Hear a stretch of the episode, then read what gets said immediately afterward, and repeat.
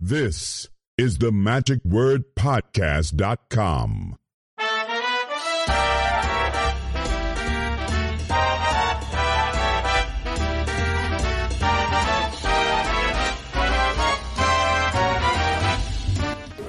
We're now into day number 3, which really is officially day number 3. We had a pretty full day on the first day, even though it really didn't begin until noon. And then we had a full day yesterday, going way until the wee hours of the morning, in fact. And now we're here on Sunday morning, getting ready soon to have the stage contest. And I'm also here with someone that I like to talk with, and oftentimes we'll see each other, sit down and chat for the TAOM, Mr. Greg Lancaster. Hey there, Greg. Hey, Scott. How are you? Fantastic. And I know you live in College Station, which is not so far away, and that's the home of Texas A&M. And so you go to the conventions, kind of centrally located, so you can attend all the conventions of the TAOM. So how many times have you come? I'm in my 49th year of it being a TAOM member. Wow. Next year is my 50th year, which I'm excited about. But I go to 2, 3, 4 conventions a year and half for a very, very long time. So I go everywhere. What is it about conventions that attract you? Friendship. Wow, that's a quick answer. Yeah, friendship, relationships. Some of my best friends in the world are magicians. That's my network. That's who I talk to. And I'm never happier, Scott, than when I'm at a magic convention. I do not read a newspaper. I do not turn on the television. I have no idea what's going on in the outside world. You have no social media. And I do not do social media. I'm a much happier person at magic conventions than anywhere else in the world. That's a fact. Because that's all we do is talk magic and just have fun. And you're really more of a mentalist, wouldn't you call yourself, as opposed to a sleight of hand artist? I do a lot of mentalism, and I like mentalism, and it fits my style. Today, that's what I do. I still refer to myself as a magician in general, right. But I like mentalism, and it works with my Q&A style, work the room, talk to people, interact. And yeah, at this stage of the game, I just turned 62 years old, and my fingers are not as nimble as what they once were, and I think a lot of people can relate to that. Well, yesterday Christopher Carter was lecturing, and he talked about a Q&A act. Did you get some tips from that? Yeah, Christopher Carter was one of my favorites, and he's a fella that I've seen twice before, I think at Mindvention and maybe one other convention. Magic Live. At Magic Live and a Mindvention. He doesn't tend to work a lot of conventions. No, he doesn't. He's a real-time worker, 3,500 shows on college campuses, and I love the guy. He's got multiple award winner also from all the colleges that love him. You're absolutely right. He's got the right presentation, the right feel. He's not hokey. He relates to an audience immediately. I have emailed him twice in the last month or two expecting his book to be released at this convention, but it's not available yet.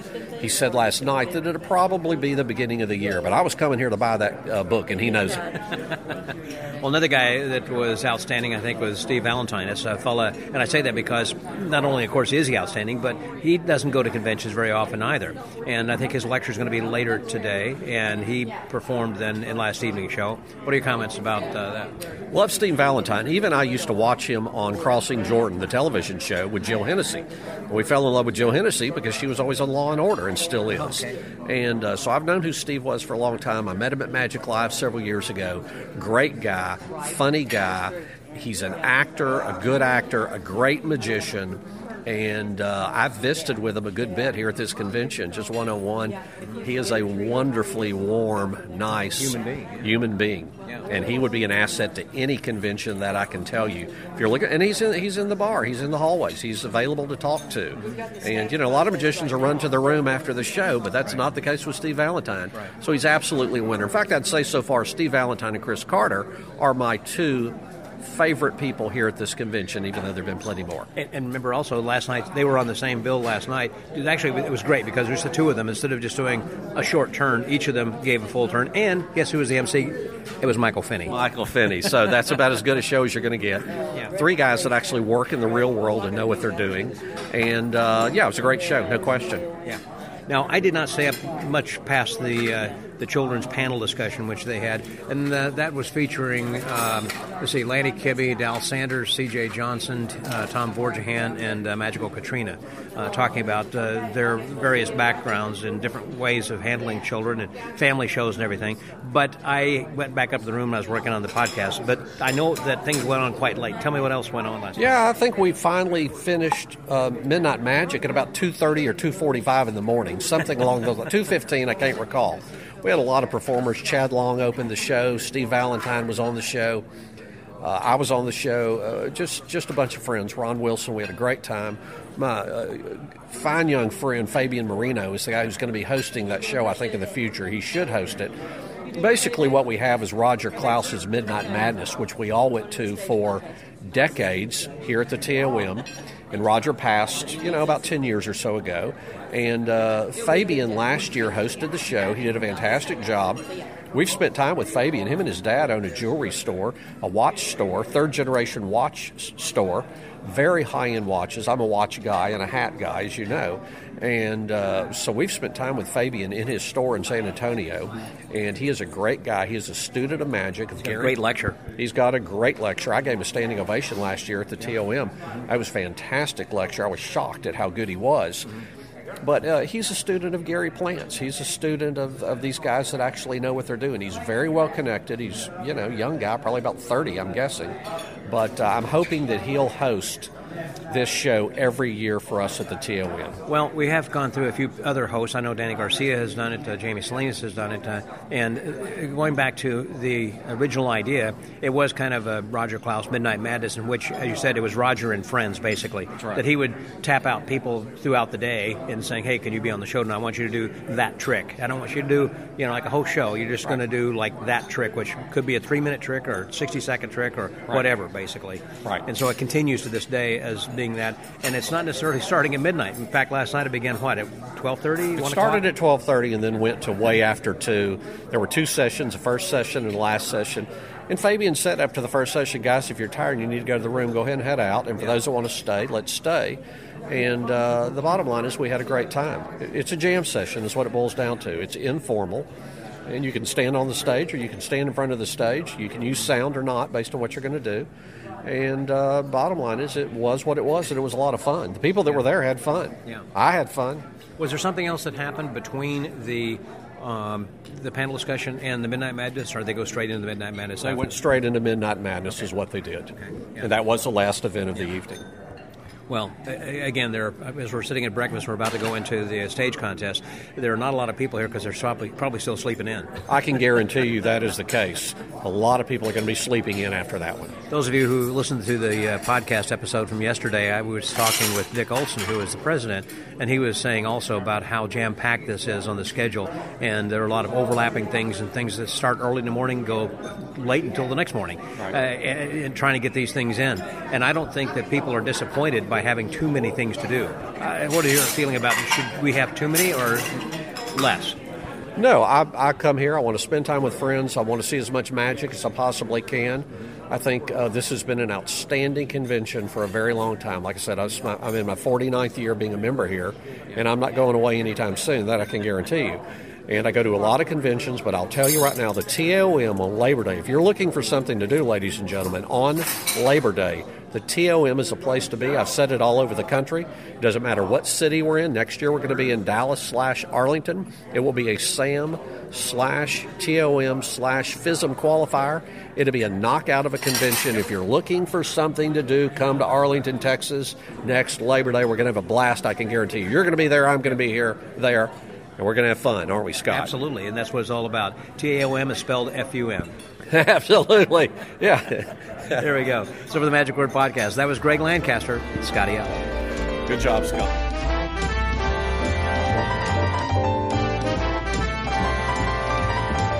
The next few conversations you're about to hear were recorded during the stage contest.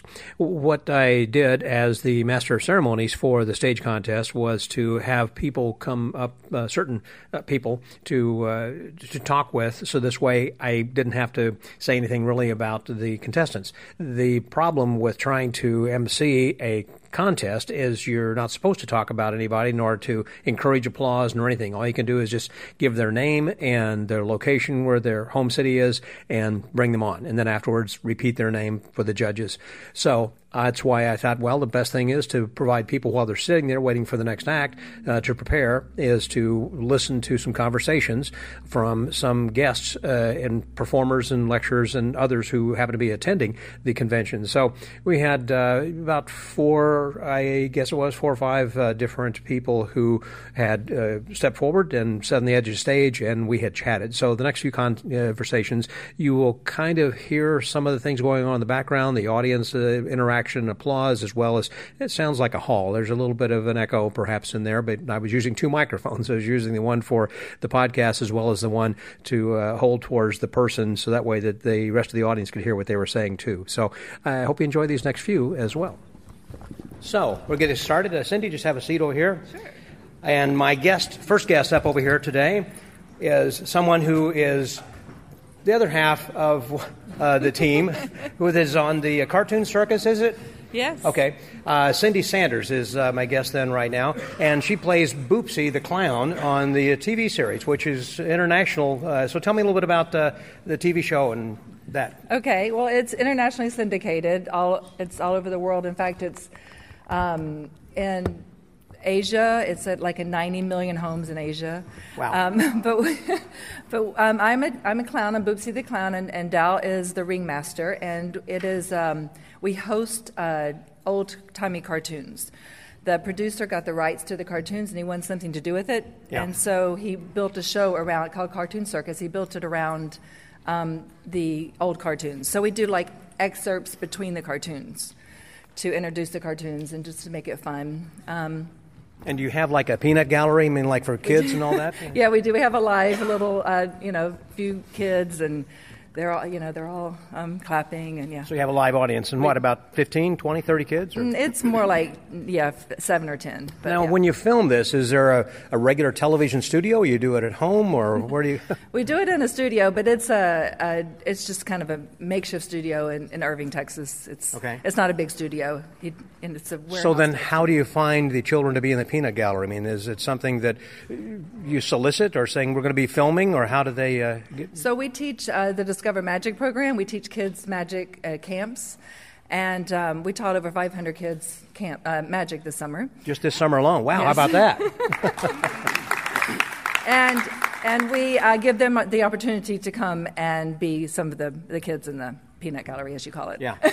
What do you call it? I mean, that was audience. Something from the audience. That was from Howdy Doody. Boy, am I old. Okay. So you guys laugh because you know who Howdy Doody was then, too.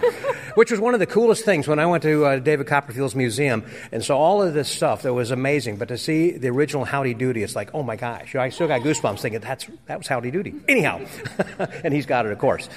So back to Boopsy the Clown, and Dal is like the ringmaster, right? And yes. So, okay, so it's a circus kind of a. It is a circus atmosphere, yes. Right, And so it is a half-hour show, right? Or an hour? About how long? I think they're about a half hour. Yeah. So we do we open the show, and then they show a cartoon, and then we do something in the middle, and they show another cartoon, and we do something at the end. So right. Yeah. And as far as what you do you kind of provide some slapstick type of clown comedy, or what kind of a clown are you? So we do magic and science tricks, basically. We teach or demonstrate some science principles and magic principles. Dal and I work off, I'm kind of like Gracie Allen, you know. I'm just kind of. So you're a talking clown. Yes. Not, oh, definitely okay. A talking clown, yes.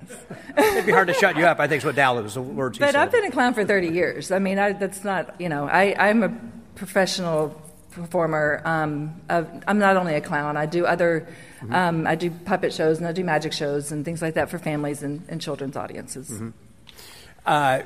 Did you become a clown after you found out that Dal was also wearing that thing for that burger company?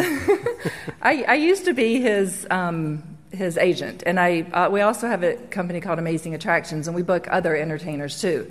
And I was always the booking agent. You know, I was the one that did all the background work, and I saw that everybody else was having fun and I wasn't. Mm-hmm. So I asked Dal to help me put together a show, and we started out with Boopsy the Clown 30 years ago, yes. For 30 years and been continuing that. Now, is the show available also in the United States so people can watch that? Or it's on the internet? It is. It's syndicated on, like if you have a Roku, you can find it on your Roku. There's some episodes on YouTube. It's Cartoon with a K, Cartoon Circus. But if you scroll through your Roku, you can find Cartoon Circus on there. Because I was thinking it was like Spider Network or something it was on. It is on Spider Network. I guess it's still on Spider Network. I think it is. SPYDAR is the network. Okay. And that's something that you can find online even if you don't have a Roku TV, I guess. That's true. So. That's true. Okay. Yeah. Now, what about the coming up with the different ideas? I mean, week after week, I think that's got to be pretty difficult. And then the things you're going to be teaching. How do you come up with those ideas? And what kind of research do you and Dal do? Well, I mean, Dal's been, he was the world's most famous clown for 40 years. Most of you probably know that. And so in those 40 years, he did a lot of school shows, and they were all educational school shows. So he kept, much to my chagrin, because our warehouse is way too packed with things. He's kept everything he's ever had, and it's very organized. He keeps them all in one case. So when we want to come out and do, you know, something on science, he'll bring out a science show, and we'll do some things from that. And we can do. He has 40 years worth of educational information that we can share to our audience. I know some people might have another word for that. Yeah, I do. Well, thank you, Cindy, very much. I appreciate you being over here. Cindy Sanders.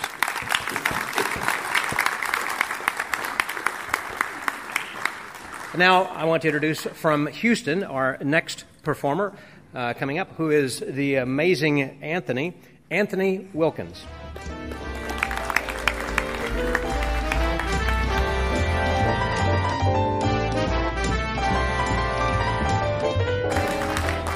So I thought it only appropriate that we then have the other side of the Sanders family. All Sanders, all the time. All so look the same? Yes. Okay. Well, have a seat. Oh, thanks. And we will chat here for a few moments while we get ready for the next act. I want to talk to Dal, not so much about the Cartoon Circus, but about next year's convention. You're going to be the incoming president. You'll be... I'm going to be sworn at tonight. Sworn in tonight. Sworn at. That's right. And you'll be then the president. What number will this be, by the way, the TAOM? This must be number what, 80-something? 88? Okay, I'm asking the wrong guy. I look that old? Old enough to know better. Yeah. Maybe that's what it should be. So, but you are going to, what? I thought you were handing me something. No, I'm not. I'm going to hand you a line in just a minute, though. Okay. So tell me about the convention next year. How's this going to be different from a regular TAOM? Well, first of all, it's the 100th anniversary of the Dallas Magic Club. That you know for sure, but not the TAOM. How about that? 100 years. Okay. And it's actually a little older than that, but we were incorporated in 1924. Our charter was signed and delivered to us by Harry Houdini, and we still have it. It hasn't been lost to the spirits of time. Mm-hmm. And it's also going to be a TAOM, SAM combined convention, and we'll be hosting the FISM North American Championship of Magic. So you cannot go to FISM in 2025 without coming to Dallas in 2024. So the path to FISM goes through Dallas next year. Correct. And so if you attend, even if you're not going to be competing, at least you might have a chance to see someone who could be the next FISM winner over in Italy. Absolutely. Sure. And the contest alone would be worth seeing. But we're going to top that off and raise the bar a little bit, because our acts are all going to be FISM winners and quality acts, people who've won FISM before. You're going to see the very best of the very best magicians in the world in Dallas. Wow. Now, for those of you, perhaps, who may have attended Magic Live, how many people did, by the way, attend Magic Live by applause? I can't see right now. So, okay. There were a few of you, and for those who didn't, then let me just tell you, there were some FISM winners, quite a few FISM winners that were there, and it made the show outstanding. And so that's the kind of quality act, again, you're going to be... And people are still talking about that, and we might be bringing some of those guys in? Yes. Well, thanks. Okay. I'm not at liberty. Mike Miller would beat me if I gave names yet, but yes. Okay. And Mike Miller, by the way, is the talent chairman, has been for a number of years for the SAM as well as for Abbott's and a few other things. I mean, he's well-connected, and so it's going to be outstanding. We really do have a great team. Not only do we have our Dallas Magic Club team, but Trixie Bond, our own Trixie Bond, is going to be doing special events. You're going to be helping us, as you know, with a lot of publicity and things like that, and marketing. So this is not just a Dallas TAOM. This is a TAOM. And combining with the SAM team that we have with Mark Whitehouse. Mark's right there. He's past, like you, past national president of the SAM. And he's actually my partner on this. So, Mark, you ought to stand up and take a bow. Take a bow there, Mark. Yeah, that's right. Okay. He's got the shirt. That's right. He's got the shirt.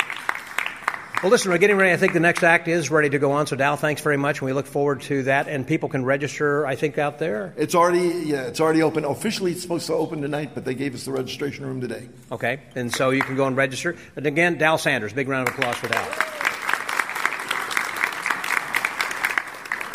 Our next act comes to us from Durango, Colorado. This is Mitch Harwood, Misto the Magi.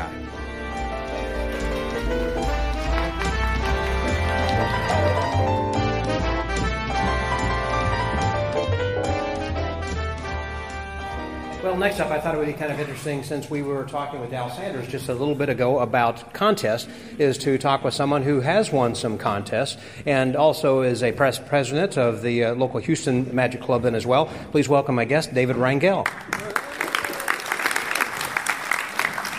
So, David, you had competed in the close-up contests before. Now, many of you recognize David from the other night with his son, Dave and Jake Rangel, opened the show on Friday night. There we go. And you have, I remember entering the contest and won several years ago. What was it that made you want to enter the contest to begin with? The challenge of it all. The challenge? Yeah. Okay. Watching a lot of competitions, you learn to, you want to tell a good story. So, like, when I would watch a good competition act, I said, man, I want to try that. I want the challenge of that and competing. It was all fun. Now, you just competed, I say just, in close-up. Have you done stage? I mean, you're doing stage with Jake now, but... No, Jake dragged me into that. Kicking and screaming, huh? Yeah. Okay. In preparation for the contest, though, for close-up, how long did you practice, or as far as putting together the routine? Probably after like 1 year as a TOM, like, okay, this coming year, next time I'm going to compete. So after like the end of one TOM started, I just started kind of brainstorming ideas. Yeah. Because you'd want to be prepared, excuse me, before. No, I wouldn't want to think I'm going to compete in the convention's a month away. So it really did start like probably about a year. So you're recommending that obviously you take some time to put together an act because you want to have a routine. It's unlike a regular strolling or close-up at a restaurant or something. Oh, no, it's completely different. Yeah. Like, I would never do what I do for... Walk around for real people. Okay. How does that differ and what would you do different? Just how you would tell the story. Like, I think each competition act should be like a three-part play. You're introducing yourself, but it needs to have an arc. So it needs to have a beginning, it needs to have a middle, it needs to have an end. And whatever that arc wants to be, I think that arc needs to be there. Yeah. And in your particular case, then, you'd won once or twice, or how many? Just the one time. Just one, okay, so I was thinking you had competed yet at I have other time. Awards in magic, but just for... An award-winning magician. Yeah. Okay. And so the other things that you had learned from your competition? It's just the stress of it, you get a lot of benefits from it. So just being under the gun, being under pressure, what to do if something goes wrong, problem solving. There's nothing but ups from competing. And then if you do happen to get an award, that's nice too, but then you can use that however you want to use it in your marketing or whatever. Well, that was one of my questions of whether that you were looking at the competition as something that you wanted to win or just to compete, and we'll see how I do. I mean, did you go there with the, obviously you want to win, but that's why. Yeah, you start off with modest ideals, like I'll just compete just for the fun of it. I mean, of course, I think everybody tells themselves that, but to win is very nice. It's a nice trophy. It's a very nice trophy, and something certainly. The trophy is cool. That's one of the reasons. Like, man, that is a really cool trophy. Like, we have a really cool trophy. That's really. Yeah. Mm-hmm. Yes, I really wanted that. For those people who have not seen the trophy, explain why this is different from others. You could kill a man with it. It's heavy. It's you can knock somebody over the head and then they're going to get up. It's a nice heavy. It's not some plastic piece. It's like a really heavy. It looks like a little magic Oscar. So it's really neat. With A magician in a top hat, real classic kind of look. And pulling a rabbit out. Pulling a rabbit out. Yeah, it is unlike any other trophy of any other organization that has offered prizes as well. Was there a cash prize with that the year that you had? Because I know from year to year they do had different cash prizes. Did anything go with that year? No, it was Fort Worth. They were cheap that year. Oh. All right. I'm just spitting facts. I don't know why you're getting mad. But have you then been a judge in competition since then? I did judge. Last year, you know how TAOM is sometimes. Last year I got a phone call the morning of. I'm like, hey, you're going to judge. I was like, hey, great. Okay. So I did, yeah. And so I know that we have judges here then today that are obviously judging the contest acts as we did yesterday for close-up. Did you look for the folders? Did you? Yeah, look for the folders so you know who they were. They can ask so discreet.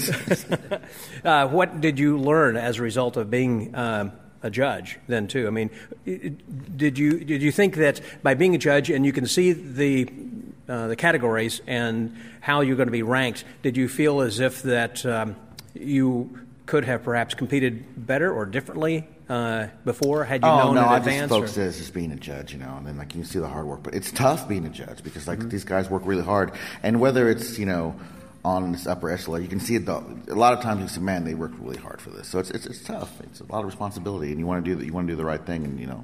But most of the time, like, there was a clear winner. But sometimes you get to the point where, like, this guy was, like, oh, but this person is so close. Very difficult. And then you have, like, a little round robin where you kind of hash it out. Yeah, and ultimately, would you hire this person, you know, for your party or your show? Yeah, that's a heavy weight because you're like, one of these person's going to walk away winner, one of these person's going to be. That's right. Yeah, that's right. So I would encourage, as you do, it sounds like, encourage other people then to enter the contest, and particularly next year that it's going to be a tough competition. Oh man, I would totally do it. It's a lot of fun. I mean, and there's only benefits for it if you're going there with a positive attitude and just, you know, and you get to watch a lot of competition act. Yeah, absolutely, I would. Right. Recommend it. Well, great. Thank you very much, ladies and gentlemen. David Rangel.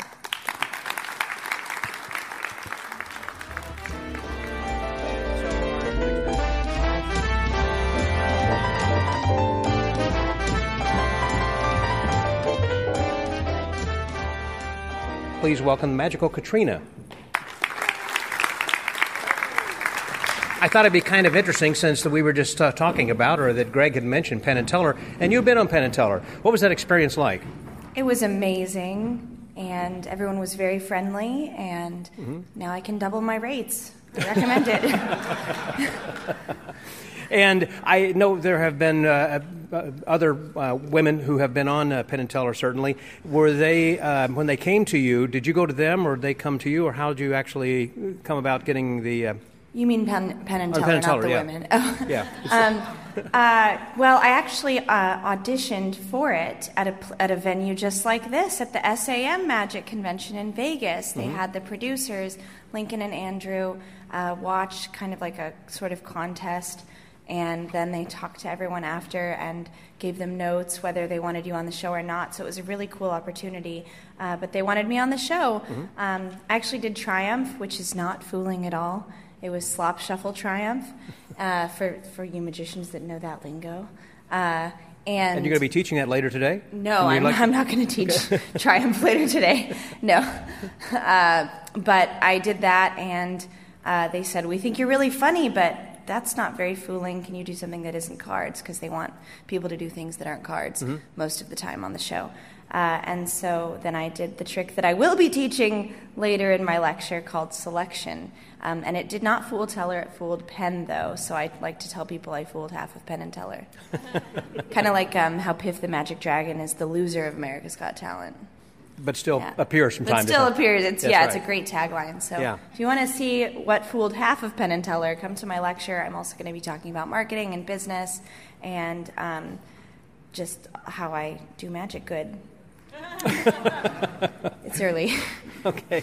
And you were also then filling in for the Illusionists, was it? Or the Champions of Magic? It was Champions of Magic, I think. Is that right? Or I toured with Champions of Magic in, I think, 2021 during COVID times. And we went all over Mexico, and I was the close-up artist. It was pretty cool.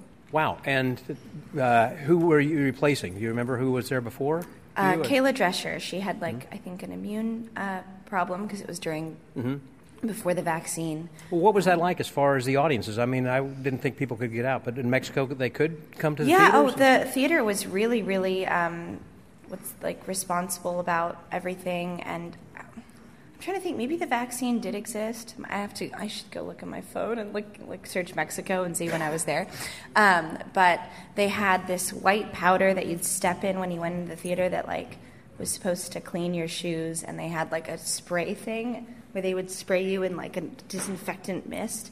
And every time I entered the theater, so if I ever got coffee, I had to leave for 30 seconds and come back, and they'd do the whole thing all over again. That was very interesting. They didn't do that for the people who were in the theater, but just they did. Everyone who entered the theater. It was a big theater. It was probably in each city where the musicals go through, the big Broadway musicals. It was that size of a theater in Mexico. Like in Mexico City? Yeah, it was Teatro One in Mexico City. Mm-hmm. And so, how long was the tour? Since it was during COVID, it was 2 weeks. Okay, and did you stop after that? I mean, your portion of it, and then someone else replaced you, or did you continue on? With them for a while? I didn't keep doing it. I think they didn't do it for a while, and then they did one in America, and they had Holly England, who's amazing. Yeah, she was with them for quite some time. I think she got her own show. Well, she's with Late Night Magic, I think, at the Orleans, I believe, in fact, where they were right now. Right. Yeah, Late Night Magic's great. If you're in Vegas, you should go. Bizarro and Shocker and Holly England and a bunch of other amazing people are in it. Yeah. Now, the kind of magic that you had done earlier in your career was doing princess parties. And is that a big thing in California, or is it across the country? I'm not... Well, I think it's everywhere. Raise your hand if a child in your life had annoyed you with Frozen in the past, or a musical song from a Disney movie. Yeah. Okay, quite a few. Okay. A few people. Yeah. Maybe you don't have children in your life. But, explain what a princess party is, then. All of the little girls and boys that love Frozen or Encanto or any of those Disney movies, throw birthday parties where the character comes and acts like they're the character. And I would do magic. I would do Out of This World, but with princesses and frogs, and the little girls would have to pick which one was a prince and a frog, which is pretty cute. So I'd take magic tricks and I'd make them princess themed, and I would be Cinderella and Beauty and the Beast, or not the Beast part, but yeah, and so that's how I started. But you dressed as that, right? And you had these costumes that were provided by your agent, or how?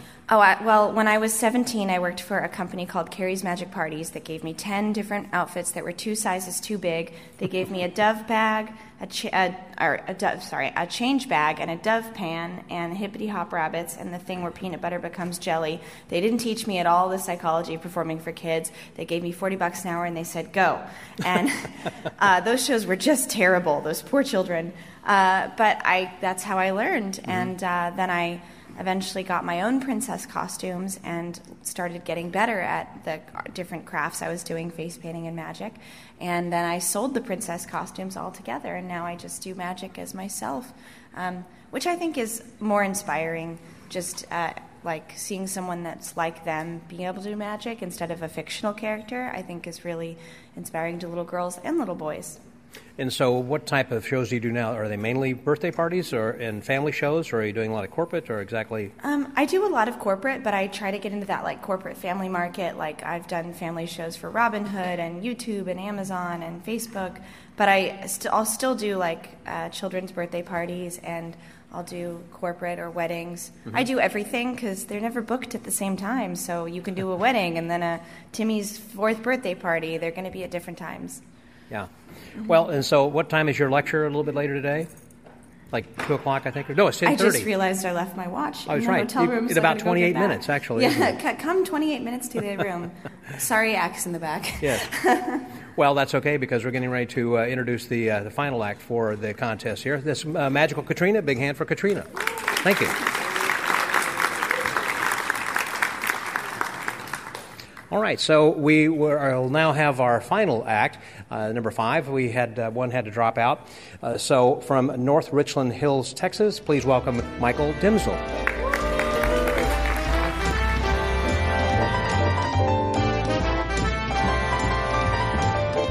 We just completed the stage contest, as you heard, and one of the people who, before they left the room, I thought I would pull over to the side because he's going to be lecturing later today, and that's our FISM winner, Eric Tate. Hey, Eric. Hey, Scott. How you doing? Fantastic. Good to always see you, and we've run each other to several conventions, I think, throughout this year. Yeah, I think that's kind of what we do now is we run around with podcasts with strangers, we talk to people, and then we wander away. That's right, and go on to the next one. Yeah, exactly. That's right. And so this convention, is this the first time you've been to TAOM? I've never been to TAOM before, but I'm having a great time. You know, Houston's a great city. The Texas Association of Magicians has treated me really well, and there's a very strong tradition of magic here in Texas. I know this convention has always had great turnout year after year. I actually lectured last night. I'll be performing in the close-up gala today. And lecture went really well.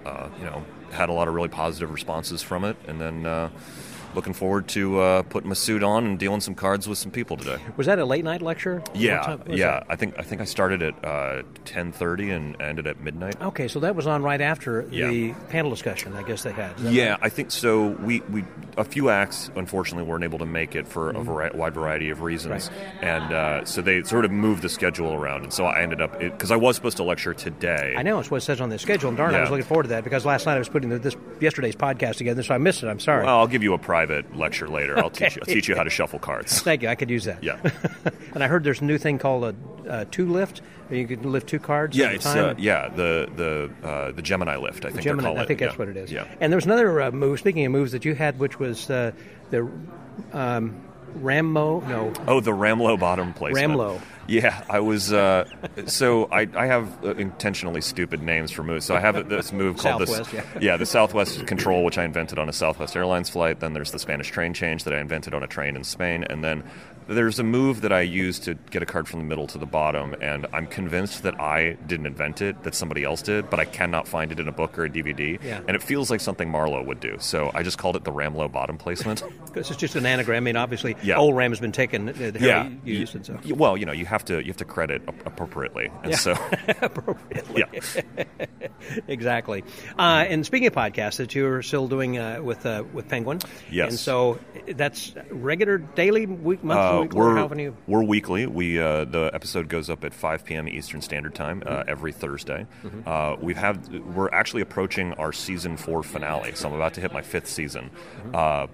As of this week, as we were talking right now, conversation with Tony Hassini, the founder of the IMS, has gone up. That's a pretty interesting content, if I do say so myself. But then very upcoming, actually, this is an exclusive for you, Scott. Okay. Our season finale will be a conversation with Michael Lamar.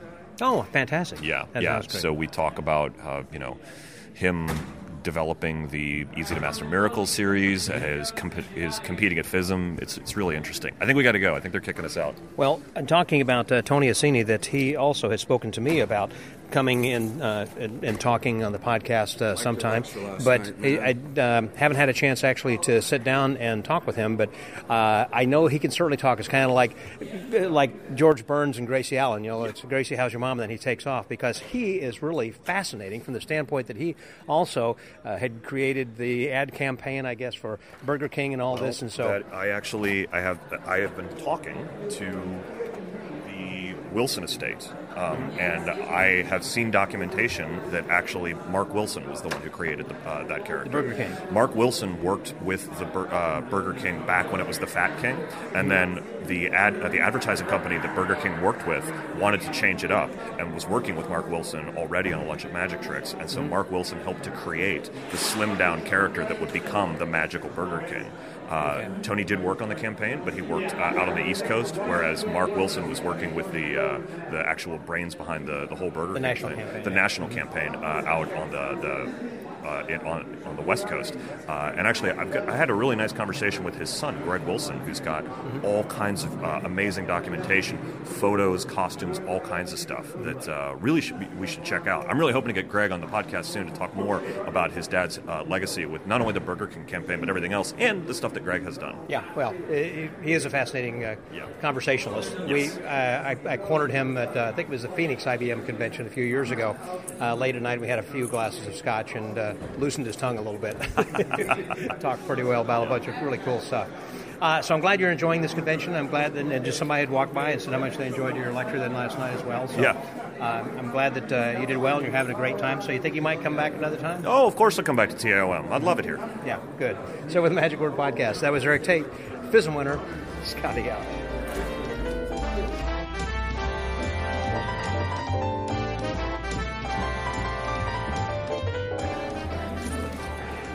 I always like to talk with registrants at conventions who are attending for their first time, and I get double pleasure if it's their first convention of any kind of a magic convention, and I hear someone who's been a magician, I assume, for a long time, but at the first convention. Here he is, Robert Allen. Hey, Robert. Hi. So tell me about this convention. Have you been a magician, first of all, for a while? No, it's been about 8 years. Mm-hmm. What happened is I teach math for a living. And I took a course about 11 years ago on mathematical card tricks, mm-hmm. so I could bring that into the classroom. Of course. And after doing that for a while, I thought, well, the math ones are nice, but I want to find, quote-unquote, real magic. Right. And so I started studying sleights and things mm-hmm. like that, and found a group nearby, the Cajun Conjurers over in Lake Charles, mm-hmm. is my local IBM ring. And then once the TAOM is going to be in Houston, which is close enough to Beaumont, I thought, well, let me give it a try. Yeah. And so you had just heard about this but hadn't, attended any other conventions. No. What prevented you from attending earlier TAOM conventions? Mostly the distance plus expense. Yeah. I wasn't sure what I'd get out of it since I'm a hobbyist and not a professional. But this being so close by, I thought, let's just give it a shot and see.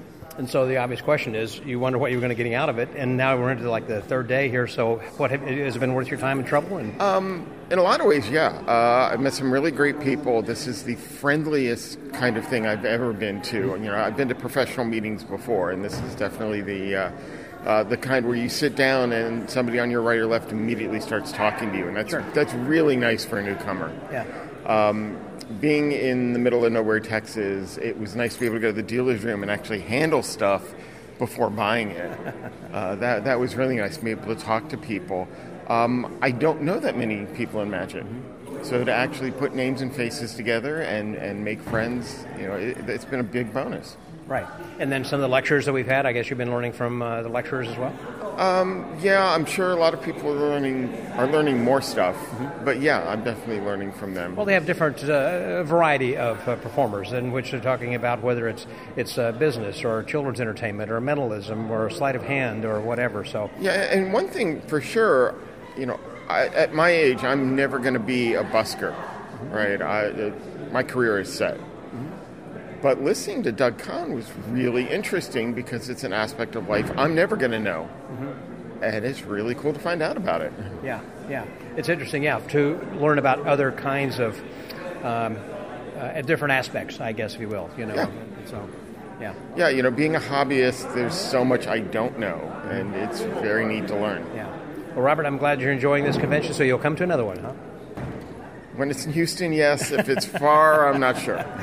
Well, you weren't too far from New Orleans. We've had the Society of American Magicians convention over there. That's true, but 2 in a row seemed like a lot. Well, this is my 10th this year, so I get around to a few. Yeah. Anyhow, thanks very much. It's a pleasure to chat with you. Thank you. So the Magic Word Podcast, that's Robert Allen, Scotty out.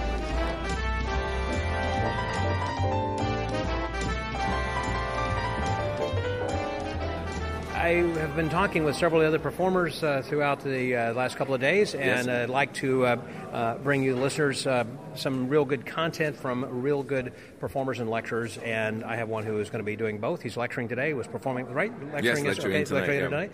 And star of stage and screen, here he is, Steve Valentine. Hey, Steve. Hello. Hang on a minute. It's been 3 o'clock in the morning yesterday. Mm-hmm. We were doing magic and Midnight Madness. As I understand, you closed Midnight Madness like at 2:30 this morning? Yes, it was pretty nuts. So I just got up, 11 o'clock? I just had breakfast. It's that kind of a convention. Actually, it is. It is 11 o'clock, yeah. Yeah, and I missed the competition. But other than that, it's been great, you know. So I was going to say, what has your experience been like here at the TAOM? Lovely. Everyone's warm and friendly, and, mm-hmm. you know, I haven't really left the hotel. I haven't seen much of of Houston at all. Right. You leave and you just kind of walk in the oven, and then you go, yeah, not today, Satan. Then you turn around and walk back inside the hotel. It's been lovely meeting so many people from here and from all the different Texas Magic associations, you know, and then bringing in. There's a great idea when we do the stage shows to bring in people from the public as well, to mix, so the audience is a mix of magicians and lay people, because you really want to have that, where you want to show magicians your act and you want to present it properly. You want to really have them see how you work for people, for real people. Real people, and you say, I want to have a real audience. We did that many years ago. I want to say it was Walter Blaney's idea. He always said, let's keep the first 3 to 6 rows for the public only. Yeah. So this way you can get their reactions, because that will create a wave behind you. Because if they're magicians sitting in the front few rows with their arms crossed, like, oh, I've seen this. Arms crossed, legs crossed, eyes rolling, you know. There's no energy for the performer. To build on. Yeah, but last night we had a lot of energy from the crowd, and it was a really fun show. Mm-hmm. Yeah, that was great. Now you don't perform at conventions very often. Is this the first one you've done this year, or? I don't do conventions because normally, because my main job is as an actor, I can never commit to when they want to advertise and say, right, Steve's going to be at the convention, you know. And I'm like, if a job comes up, I have to take it, and because the nature of the business is that you'll sometimes find out a couple of weeks before if you have a gig. Right. So it hasn't been possible, but because of the strike, I've been able to kind of catch up on my conventions. So this has been a lot of fun. I've got Blackpool maybe next year. We're talking about maybe doing Blackpool next year. And you say maybe because, again, it's based upon whether the strike is over or not. Exactly. Yeah. And that's the conversation I'm having with them right now. It's like, you know, to be aware of that. And Magic Live was always great when Stan would book me on Magic Live because he doesn't advertise who's coming. Right. So if it changes last minute, nobody knows. No one gets disappointed. I don't remember. You weren't there this year, though. I wasn't. I couldn't make it this year. Oh, man, it was a good convention. It had a lot of FISM winners and everything there. Stan did a great job, as usual. You know? Yeah, this is what I heard. I heard it was incredible. I didn't realize you were so tall. I mean, when we've talked before, we're usually seated. What are you, 6'4"? I'm 6'5". Okay. If I stand up straight, oh what are you? I'm 5'10". 5'10". Yeah. Yeah. You look 6 foot, though. Well, I'm on high heels. Maybe it's because I'm stooping now. That's what it is. I'm getting older and I'm shrinking. Well, when you're doing close-up magic and you're kind of bending over all the time, you know, and showing somebody. That thing, right? When we have a tendency to perform like the Hunchback of Notre Dame, you know, and it's always kind of bent over. When I was doing a tour recently, and now I do it all the time. If I'm doing close-up on stage with a camera and I've got somebody there, I'll use bar stools, the tall bar stools and a tall table, so that people are almost at eye level. Because you just, and it's so much better for the techniques that you're going to use, you know, and for everybody can look at everyone in the same plane. It's great to be at eye level. That's the same thing like when you're working with children, to kind of get down your knee and get, you know, to talk with them, so that way you don't seem like such a giant. I mean, not just you, but an adult in general. Normally an adult is me. I mean, they just look up and up and up and up and up. And Yeah. Now, you were saying that possibly you may soon be again doing your one-man show at an upcoming thing. I remember that Guy Hollingworth had his show. I forget what it was. It was based on Erdnase, right? It was based on Erdnase. Yeah. Now, yours is completely different from his. So yes, mine's based on S.E. Andrews. Mine is based on... You're killing me. I have a show called Life and Other Deceptions, which is about my career in L.A., kind of arriving in Los Angeles and trying to be a magician and an actor at the same time, and then realizing that it wasn't going to work, and some of the kind of choices that I had to make along the way. And so I've kind of fused the magic and the acting into kind of, it's a magic show, but it's also a lot of narrative and drama and pathos and true life stories. And really it's about never denying a part of yourself because you think other people might not appreciate it. You know, you should always be completely 100% yourself. Did you write this yourself then? I did. It was the first one-man show I'd ever written, which was a trial by fire, just because, you know, the hardest part is how do you write a one-man show without it being... There's a saying that a one-man show is the last refuge of the narcissistic actor, right? Because it's me, and then I did this, and then I did that. Yeah. And you just have to... and what I ended up discovering was you have to pose those questions to the audience. You know, have you ever felt this way? Have you ever seen this? Has anyone ever treated you this way? And then you see people nodding in the crowd. So even though my story is a Hollywood story, what I discovered was that people related to it. It's a universal story. Yeah, we all go for our dreams. We're often told no, don't do that, because there's a chance you'll fail, get a real job or whatever it is you want to do. And we let other people kind of nudge us into these other paths that we don't want to be on. Mm-hmm. But the universe will always try to get you back on the path that you're supposed to be on. If you'll just listen. If you'll listen, yeah, which is what the story is also about. That's interesting. Yeah. For those people who might be interested in doing a one-man show, that's why I wanted to ask you about that, that you had written that, but I'm assuming that you had a gaggle of people who were helping you as far as directing and producing. So Chris Philpott, because he was the one who inspired me to write it in the first place, and he wrote a treatment. He is a scriptwriter. That's his job. He's amazing, and he wrote a treatment for which inspired me. He always says he writes stuff for me, and then I go and do something else, but because it inspires me, and so there were a lot of his ideas that were in the show. There was the original show. Chip Lowell came in and directed it, because I'd never done more than a 20-minute stage act. So this was a 2.5-hour one-man show. So I just jumped in with feet first and we pulled it off. Thank God. Yeah, and was that part of the Fringe Festival in LA or? No, I did it at a theater. Like I said, the original version I rented a theater. We did it, and then I did a 90-minute version at another venue, and then at the Castle I did it. I made it 42 minutes, which was a lesson in editing. And the new version is back to 90 minutes. That's what I like to keep it at 90. Wow! If I do it at Blackpool, it'll have to be 60, which I'm not entirely sure how that's going to happen, but I'll figure it out. You got time between now and February. Yeah, right. But you know, magicians will leave us a little week before. Yeah, that's true. Like, damn it! Now I didn't think I was going to have to do this. But it's I hope Blackpool comes along. I hope we're able to figure that out, because I've heard amazing things about it as a convention. Yep, it's a lot of fun. Okay, well, Steve, thanks very much. Appreciate your time. Of course, my pleasure. It was great chatting. So over the Magic Word Podcast, that was Steve Valentine. Scotty out.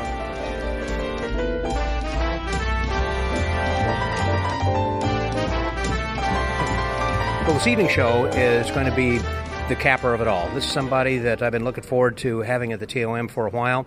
It's always good to have an illusion show to close any big event, whether it's a corporate event or certainly magic conventions or Las Vegas shows or whatever. And I've got a fellow here who has done all of that and more, and particularly works with the, not Wounded Warriors, but works with the... What is it? The veterans, the I guess? Armed Forces. That's what I'm trying to. Armed Forces Entertainment. And who is going to be our entertainer this evening and closing the show, Mr. Rob Lake. Hey, Rob. Hey, so good to see you again. Thanks for having me down here. Thanks for bringing me to this convention. Sure. I'm so happy that we're having you here. And we kind of get two for one, because another guy's going to be in the audience kind of critiquing. It's another well-known illusionist. Notes to me. Someone who you may know then as a well-known illusionist who, again, worked in Las Vegas and, of course, is like the King of Branson, King of Magic, or Prince of Magic, I guess. What it is, actually. Here he is, Kirby Van Birch. Hey, Kirby. Thank you, Scott. Nice to see you. Good having you here then, too. I'm glad that you came just to see Rob, because Rob's been a long-time friend of yours, right? A long-time friend. I'm looking forward to this. Yeah. So this evening, now, did you bring some illusions and perform on the way down, or are you just coming down for this, or how did... What else have you been doing? So all summer I've been performing at the Atlantis in the Bahamas. In fact, I had two shows last night, and, I left the theater about 2 a.m., and then... Got to left for the airport at 5 a.m., got here this afternoon, set up the show, and then in the morning I fly back to the Bahamas first thing at 7 a.m., I think, is my flight departure time. So what a rough life. Hey, no, but I asked for it. I couldn't miss this for the world. I'm so excited to be here. So the illusions here we had were already here. We kept them behind in the U.S. so I could bring them here for this event in the ballroom here tonight. And that's going to be pretty much of a full show. I know Michael Finney's going to be opening, and he's going to do about 20 minutes, I guess, and then you're going to be doing about an hour or then? About. So, it's very interactive, so that can fluctuate a little bit. And what an honor to have Michael Finney. He is so funny. When they told me he would be sharing the stage, I said, I'm sharing the stage with him. It's the other way around. He's a legend, and he's hilarious. And every time I see him, I hurt from laughing. So I'm glad to have him here tonight. Well, I know when we talked before, we were planning on just having you just as a solo act, but we had Michael Finney coming in too. We thought we really want to have him someplace. So I asked you, and you graciously said yes. But as you said, glad to have him, so. I will be watching him from. I'm gonna try to sneak out and watch him from the front, because he's so seasoned. He's such a pro and. Yeah. He really is one of the funniest guys in the business. I love him. And I think Kirby and I were talking about that, too. Now, as far as the show you're doing in the Bahamas, that's which hotel and casino? That's at the Atlantis Resort. Atlantis. We've been there all summer. All summer. Yeah. Is this the first year you've been there? This is my fourth year. I was there. The first time I went was 2015, and it was an 8-week gig that kept extending for 3.5 years. And took time off, and the pandemic delayed us. So it was the first time back in 5 years, but we were glad to be back. It felt like being back at home. Now, you recently did an Armed Forces show, because as I recall, I think you'd sent me a link about one of the shows you had done. That's right. So during the pandemic, before the pandemic, We'd toured and done shows for Armed Forces Entertainment all around the world.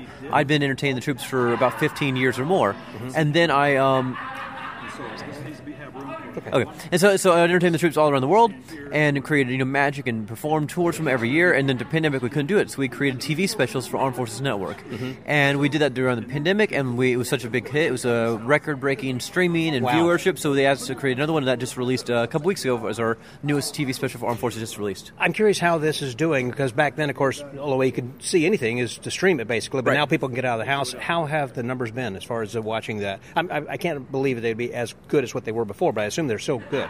We're on the same path as our very first one, which was a major one. Fantastic, good for you. Yeah. Okay. Yeah, so we're still on the same path. And whenever that you're traveling and doing the Armed Forces shows, do you do the same show at different bases? Mm-hmm. Okay. We do a lot of bases, which, it around the world? Or all around the world. In fact, Armed Forces Entertainment takes magic and entertainment, a little bit of home, mm-hmm. to troops and their families in really remote areas around the world. So mm-hmm. places that, they don't even get any type of entertainment. So we bring home magic and a great, experience where the troops and their families are living. Right. Very often it's an isolated remote area.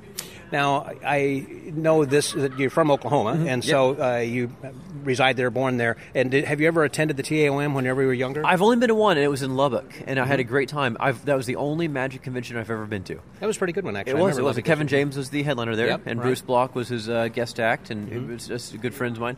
And I drove there. It was the first time I went to a magic convention, and I had a great time. How can you not? I mean, the TAOM is a lot of fun then as well. It's a blast, and it's there's a lot of people Oklahoma's not far from Texas, and it's it's really a regional convention. So there's a lot of friends. And, we always say that's the seventh flag over Texas. It could be. At least remember, we're over it. Remember that part. Well, I lived in Tulsa for a number of years, so I can appreciate that. Yes, of course. It's a wonderful state. And Kirby, you have not been at the TAOM. You come actually see your friend Rob over here. So that's right. Have you attended the TAOM in the past? I have. The last one I was at was in San Antonio. Mm-hmm. But the first one I went to was in Houston, Texas. Yeah. And, of course, you come in here this evening. You really haven't had a chance. Of course, the dealers have just shut down everything. And pretty much most everything is going to be done this evening after the show. We're going to be having a president's party, in which I guess they've told you how that's going to work. And we're going to clear this, I guess, and have some cake. I don't know about ice cream. We're going to have some presidential cake. And then tomorrow morning will be the fourth and final day. But really, it's going to be abbreviated from the standpoint the dealers are closed. But Brent, Braun, and Andy are going to be giving a lecture. Oh, great. I'm sad I'm going to miss that. And you said your flight is awake. No, I board at 6 o'clock. Okay, so as soon as your show's over... I'm on the way to the airport. You're on your way out. I was going to say, that's why I'm glad I'm catching you now.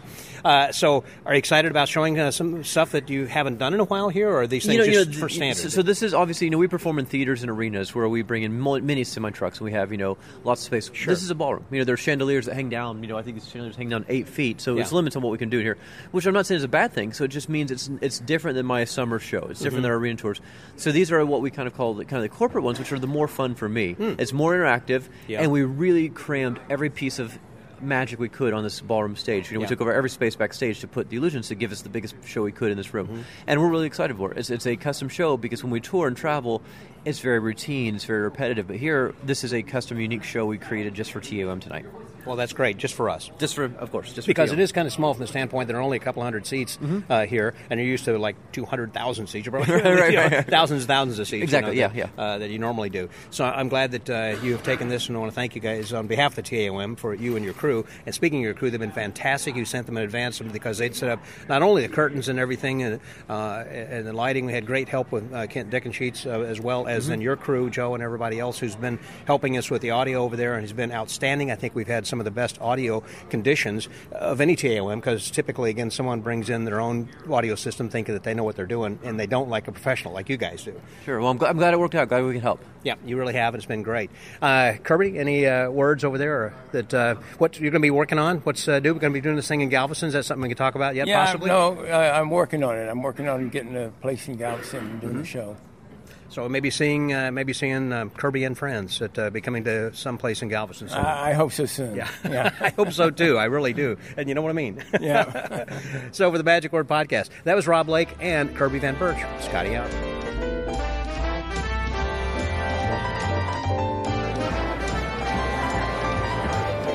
We just finished the evening show here, and it was a tremendous way to close this convention, in which we had Michael Finney doing about a 20, 30-minute act, and then we had another hour with Rob Lake doing some amazing illusions. And it was a good way to kind of round out this convention here this evening. and we're getting ready for the President's Party here shortly, but I thought I would have a chance to talk with Mike Miller, who is the entertainment director, or I guess talent chairman. Producer. For the SAM conventions, as well as Abbott's, and also the Super Sunday that you put together and everything. Here he is, Mike Miller. Hey, Mike. China tour. Yeah, hi. How are you? Let's kind of stand over here so it's not quite as noisy. And so you've been busy here for this convention, actually starting to book for next year, because we're going to be having the combined convention. And he asked me to produce the shows for the North American Championship, TAOM, and SAM. So I'm working on some good acts. It's going to be totally different than what I think TAM's used to. I don't know, but we'll see. I've been talking with some FISM winning acts and things like that. Things are going to be different next year because it'll be a lot of competition. Yes. And so whereas now we limit that, we have a one like an hour or so that's going to be for close-up competition, and then we have another couple hours for but we don't have but half dozen or so competitors. Yeah. And so next year there'll be several, I'm anticipating. So there'll be a day or two of competition like regular FISM. Yeah, probably. I think it's hopefully. Let's put it that way. Hopefully, because there'll be people from all over North America coming in because this is the pathway to get to FISM. You have Canada, United States, I think just Mexico. Mexico, yeah. And there's some great magicians in Mexico. Oh, yeah. No one's seen. Yeah. So, have you booked some people then also from the from Mexico in the past, like for some of your tours? I've had a few from Mexico, from Spain. I've had a couple from Puerto Rico. Well, I've done a lot from Spain. Yeah. Because they've got probably some of the best close-up magicians in the world. Yeah, they do. Yes. Particularly card guys. Yeah. That are really tremendous. And there's some great illusionists, too. Yonki from Spain. He's fantastic. He's a big illusionist. I had him in the China tour years ago. Now, how do you get to meet these people? I just go to conventions, and if I see an act I like, I will ask for information. Yeah. And like I said, they don't know who I am, but eventually I'll contact them and see if we can work it out to bring them to either China, SAM, Abbott's, or hopefully here next year. Hopefully so. And I know that you have a big pool of magicians to pull from, I guess, and they probably want to come and work these conventions also. Yeah, and I want to bring FISM winners from around the world to here so North America can see how they think outside of the United States and Canada and Mexico. Because over in like Korea, Japan, China, and all of Europe, they think totally different than when we think here about magic. They really do. And I know that Mark D'Souza and some others have been talking about, and also Eric Tate, trying to get people FISM ready, because FISM is not an American championship. And Mark's going to put a lot into it, and he's going to try to do what he can to let people think outside the box. That's part of the problem, I think, is some people just don't know about what FISM is like. And you need to actually attend to FISM before you try to compete, because once you do, it's like, holy cow, it's a whole different level. I mean, this is like the minor leagues to the major leagues. And the only way you're going to get there is through TAOMSAM next year. And they need to just register now. Yeah, very good. I would register now, yes. Mike, thanks very much. Always good luck. Appreciate it. Thank you. Okay, for the Magic Word Podcast. That was Mike Miller, Scotty Allen.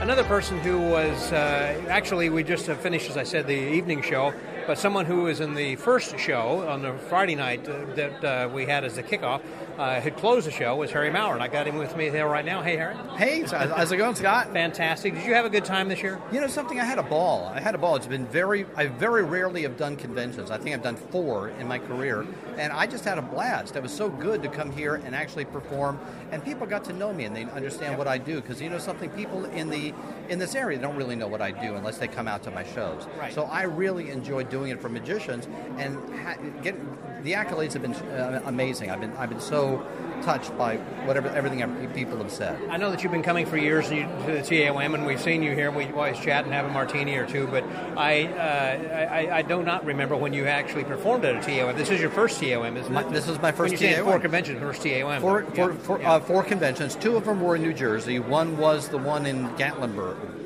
Tennessee. Yeah, that would have been the Winter Carnival? Was that Winter Carnival? I think Winter Carnival, yeah. Okay, and then this one. And then MEAS, that was the one out in New Jersey? Do you remember? No, it was the Garden State Magic Cow. Oh, wow, that was a long time ago. That was a long time ago. I'm talking in the 70s. Okay, yeah. Because they don't hold that anymore over here. They don't even have it anymore, I think. I'm glad that people had an opportunity to see, because I have known and respected you for many reasons for such a long time, and you've been working cruises for how many years? 40 years? Oh, my gosh, 30-something years, yeah. That's what I was thinking. And, of course, a lot of times magicians go to sea, and the magicians on land, you don't know them. I mean, they're big like you are out there, but people don't know them until they come back on the land and then work some shows, as you have. I mean, working at Scott Pepper's place up in San Antonio and having your own show around here and everything then, too. So unless they come out, magicians don't typically get to see it. Well, one thing I learned is I don't always stay on the ships. I always try to balance my land and ship stuff, because you never know what's going to happen. Because you do something in Florida. I know I happen to run into you. Yeah, we tour in Florida. We do colleges and communities and for like a month theaters. Out of the year. Usually 1 or 2 months out of the year. This year it'll be a month. Yeah, and we have a ball doing that. Yeah, I'm sure you do. So I'm glad that you had fun, and I'm sure that you got a lot of accolades from people saying, holy cow, you were really amazing. And I did hear of that very thing. You know something, I'm amazed, because I rarely perform for magicians. And it's an awkward position to be a magician and go on stage in front of so many of your peers. Sure. And then you don't know how they're going to react to it. And everybody's been so amazing and so complimentary, and it really meant a lot. It's kind of like, at the Magic Castle, whenever that you go to work, people think, well, I got to have something special. No, just do you, because they're hiring you, and you do personality, do your jokes and everything, and the same thing at a convention. I don't think it's necessarily necessary to put together a convention act. You just do your act, because that's what they're hiring you for. Well, that's what you spent years developing. Exactly right. Yeah, you spent so much time developing things. What scares me is people who say, oh, I'm going to put an act together for this one specific night, and they come out and try to do it, and it's not a full act. It just doesn't come across as professional or slick. They haven't learned the ins and outs of the not the tricks themselves, but the ins and outs of the routines to flow from one to the other to make it really entertaining. Well, I was sitting next to Scott Hollingsworth, and as some people know, he was the entertainment director at Magic Island for so many years. And as we were chatting, and he kept saying, well, you can tell that Harry's a pro because of how he hits his mark every time, and he has the right pauses and inflection, and he waits, for the laughter and accepts things. He said, he's got it. No, you can tell by the shoes. You always tell by the shoes. Yeah. Scotto has meant so much to so many of us and really putting us on our path. Oh, he's amazing. And something, I love seeing Scotto. We were going to open the show by saying he comes from all over this wide, wide world, which is the standard introduction for everybody who came to Magic Island. Yeah. A large roll of $100 bills wrapped up in a rubber band. Anybody who's Sir, I found your rubber band. I found your rubber band. That's been funny. Well, listen, thank you very much, Harry. It's always good seeing you, particularly perform as well. So I'm glad you had a good time. I've got to tell you, we're going to miss you in Houston, but I am going to come visit you in Austin. I hope you do. Please do. I will. I promise. And when I come down, I'll have a place to stay? You got it. Okay, there we go. So the Magic Word Podcast. That was my good buddy, Harry Maurer, which, by the way, ladies and gentlemen, who are listening out there, let me give you a sneak preview. This coming Thursday on the 7th, we're going to be releasing an episode I did with Harry Maurer a few months ago. And talking about the war magician, we're talking about working cruise ships and comedy clubs and so many things. And so you're going to enjoy that. So if you don't know much about Harry, come back on Thursday and learn more. Well, thank you so much for taking the time. It was really nice. Thank you. So the Magic Word Podcast. Again, that was Harry Maurer. This is Scotty out.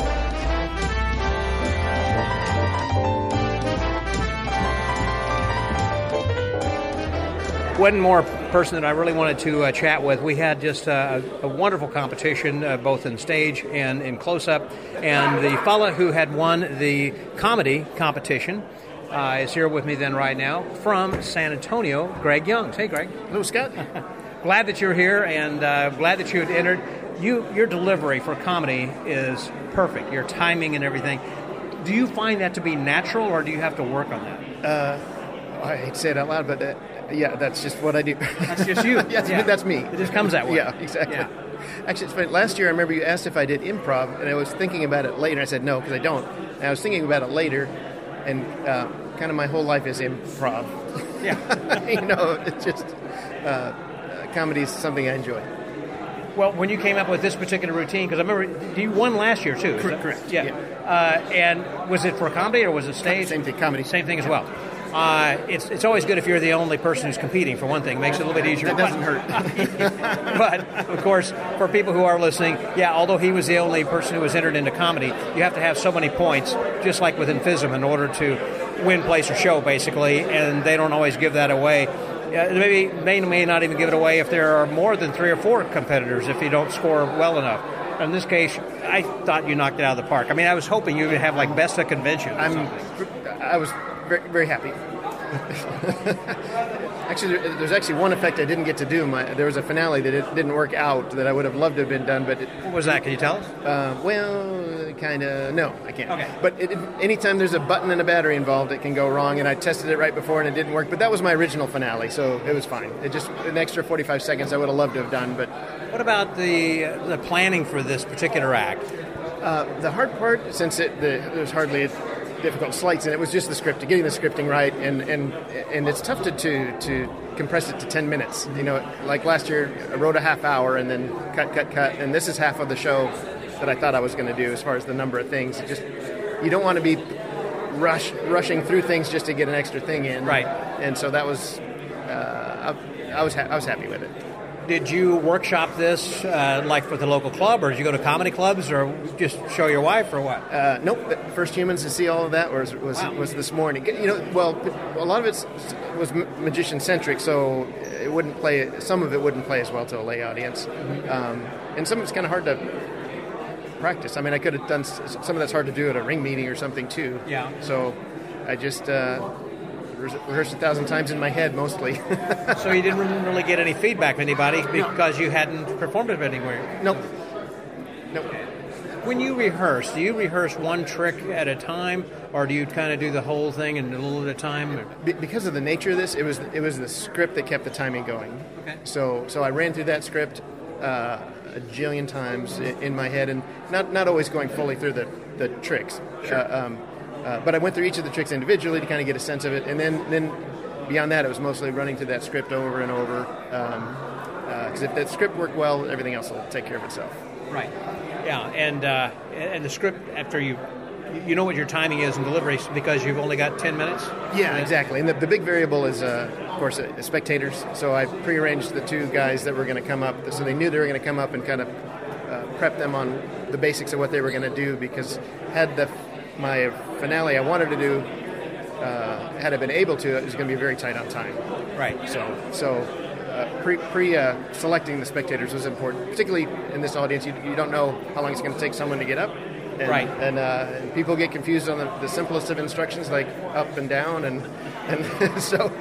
Well, particularly when they get up on stage, then as well, that they're a little bit nervous too. You know? Absolutely. And both of the volunteers were fathers of juniors that were competing, so that was kind of intentional too, because I knew that those juniors would love to see their dads get up there who were non-magicians. And I just thought that was coincidental.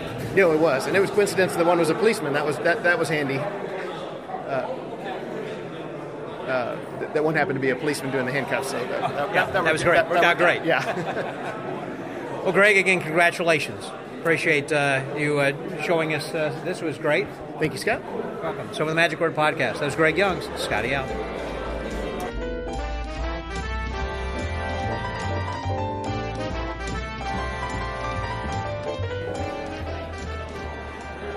Before we wrap up for this evening, I wanted to talk with the contest chairman and contest and awards chairman, because I know you are interested in who had won the contest. We just talked with Greg Youngs, who was the winner of the comedy award. But Bob, we had pretty good competition this year. You did a great job, by the way, too. Oh, well, thank you very much.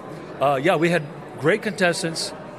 We actually had a lot more contestants that were going to be there, but couple of them had some family issues at the last minute. At the last minute, they couldn't make it, and we wish them well. And who knows, they might have won as well. Yeah, you never know, do you? No, we don't. But we had some great people, regardless, and we had enough people that actually won trophies in all the categories. And they got cash awards. Oh yeah, the kids really raked it in. Yeah, you want to tell them about that? Yeah, well, we have funds from various sources over the years that we derive interest from. And sometimes on the juniors, it's some of the money is based upon the scoring that they actually got. So it's not always the same amount. And then from another source, it's always the same amount, and you add it together, it comes out to quite a bit. Right. And this year was? The juniors each got $650. Yeah, and the other winners got $200. The seniors each got $200. Plus, the most amazing trophy. I think the best trophy in all of Magic. Oh, totally. Yeah, nothing else compares to it. I mean, it's like the Oscars of Magic. It really is. Yeah, and also, the awards for the seniors could vary. Let's say if we only had one winner in senior and one winner in junior. Yeah. Well, each of them would have got an extra $500. Yeah. Wow. Well, let's go through the winners. So what do you want to go through here first? Yeah, our stage winner was Bill Winters. He actually won a comedy last... No, it wasn't comedy last year, was it? No, 2 years ago, he won comedy. I remember that. It was a funny act. Yeah, yes. And this time he entered stage and won that. The close-up winner for seniors was Michael Dimsdale, a Fort Worth guy. Our comedy winner, Hills, comedy winner Greg Youngs, which killed it again. Last year he just blew us away, and I kept thinking, if he ever enters again, how is he going to do it again? And sure enough, the very next year he's here, and he just blew us away again. Yeah. It was phenomenal. Very funny. Yeah. Junior stage winner was Anthony Wilkins. He's actually won another trophy from us in the past. That was the amazing Anthony. I think he's from Houston. Yes, he is. He's from Houston. I remember the first time he entered contest, it was in San Antonio. And first time he'd ever been to a convention. And we were like, where's this kid been? And he'd barely been in Magic. Right. The kid's a natural. Yeah. Yeah. Junior close-up winner is Wyatt Monclaw. And Wyatt's another Houstonian, and he has been mentored by Scott Hollingsworth. Did you know that? Seriously, yeah. I didn't know that. Yeah. Yeah, well, it's a good mentor. So, and that proof in the pudding, that if you get somebody behind you that helps you to grow in the right way, then, the sky's the limit. Oh, yeah. All three of our close-up contestants as a junior were terrific. They really were. They all had a good concept behind what they were doing. It was focused. Had it built, all their routines built. Yeah. It wasn't just like, hey, here's a trick, oh, here's another trick. Yeah, it was a routine act. Yeah, totally routine. It was great. Well, see, it's getting quiet. I think that's because it's about time for Steve Valentine's lecture. Oh, yeah. So I want to go catch that. Bob, thank you very much, and again, congratulations. Great job again this year. Thank you. So the Magic Word Podcast. That was Bob Emery, Scotty out.